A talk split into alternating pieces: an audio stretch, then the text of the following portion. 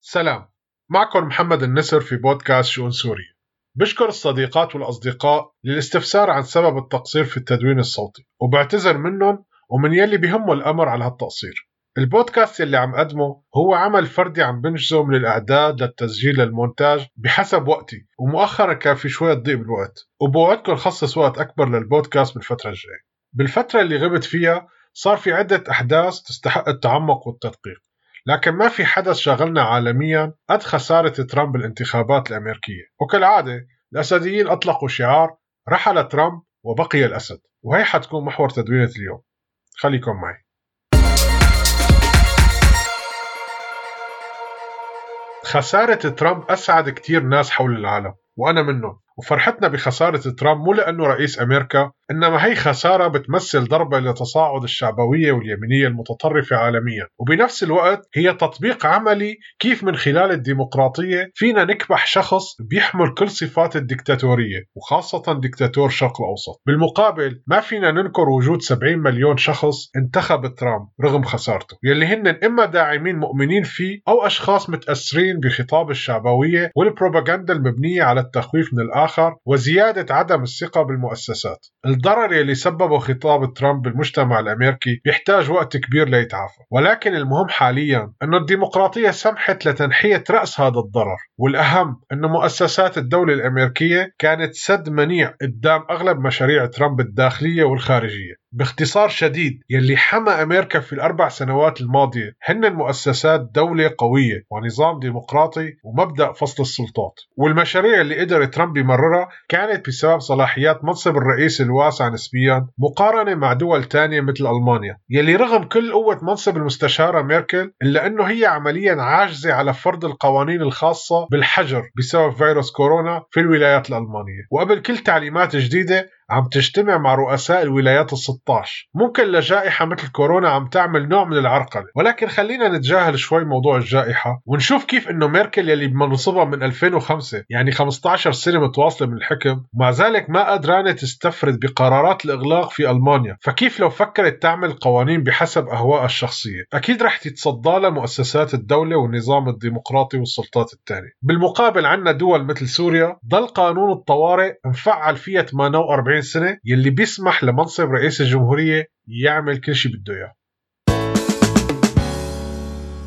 قانون الطوارئ تم إعلانه في انقلاب 8 آذار 63 أو يلي بسميها نظام الأسد ثورة السامي من آذار. وإجا بعده انقلاب حافظ الأسد في 16 تشرين الثاني 1970 يلي أسماها الحركة التصحيحية. مع ذلك ما انشال قانون الطوارئ وظل معمول فيه واستمر القانون 48 سنة لحد انطلاق ثورة 2011 وبعد بشهر تقريبا من انطلاق ثورة 2011 أعلن بشار الأسد عن تعطيل قانون الطوارئ ولكن بعدها مباشرة أعلن الحرب على الشعب السوري من مدرج جامعة دمشق لما قال على المتظاهرين إن أرادوها حربا فأهلا وسهلا بالحرب هذا الكلام ما كتير بعيد عن طريقة خطاب ترامب الحالية ولا حتى عقلية ترامب وعقده النفسية بعيدة عن بشار الأسد أو أي دكتاتور تاني. مشان هيك لو كان ترامب واقف على نفس المنبر وعنده مؤسسات منهارة ودولة فاشلة وفساد عم ينهش كل شيء وما في أي حريات ولا حقوق ولا انتخابات نزيهة رح يقدر ترامب يعلن الحرب على الشعب الأمريكي. وكمان رح نشوف شبيحة ترامب اللي عم يتفتلوا اليوم بالسيارات الكبيرة بدل ما يستفزوا الناس يقوصوا عليهم بدون محاسبة. وما عنده مشكلة يستمر بحرب عشر سنوات ضد الشعب طالما نرجسيته وجنون العظمة والحاشية اللي حواليه بالعين الاقتصاد.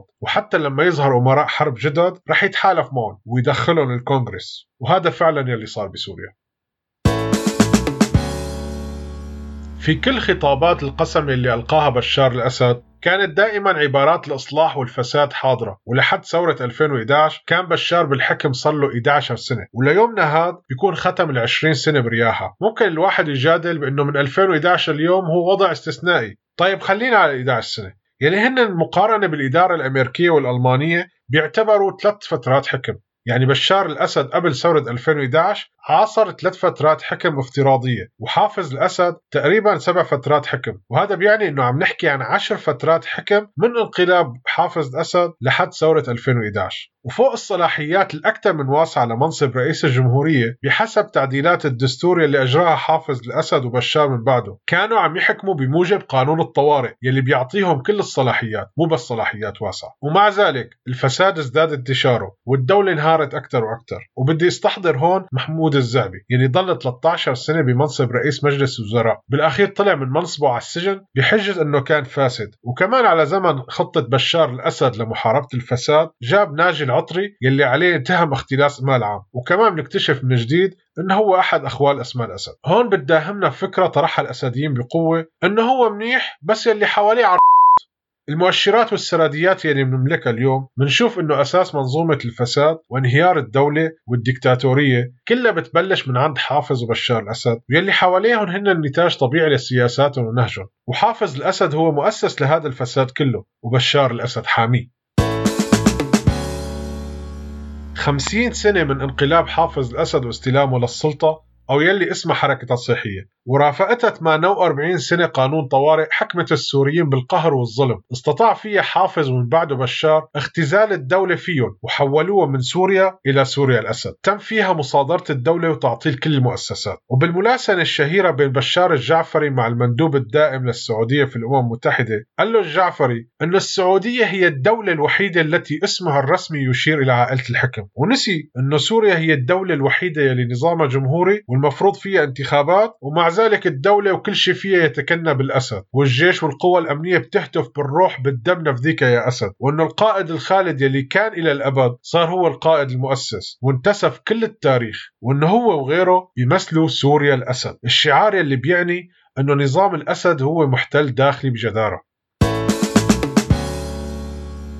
عشنا كلنا بعد إعلان بشار الأسد الحرب على السوريين. كيف سحب مؤسسات الدولة عن أغلب مناطق سوريا؟ إن كان يلي أطلقوا عليها اسم المناطق المحررة أو مناطق قصد الحالية. وهذا كان أكبر عقاب جماعي صار على السوريين من نشأة الدولة ليومنا هذا. وهذا هو التجسيد الحقيقي لاحتلال الدولة من قبل محتل داخلي تكوينه الأساسي من طائفة الأسديين وأمراء الحرب الجدد. بهيك إدارة فاشية ومجرمة وهيك احتلال داخلي طبيعي يرحل ترامب ويبقى الأسد. وما رح يقدر يحمينا ويضمن حقوقنا وحرياتنا بأي نظام قادم إلا نظام ديمقراطي ومؤسسات قوية وفصل السلطات. دمتم بخير.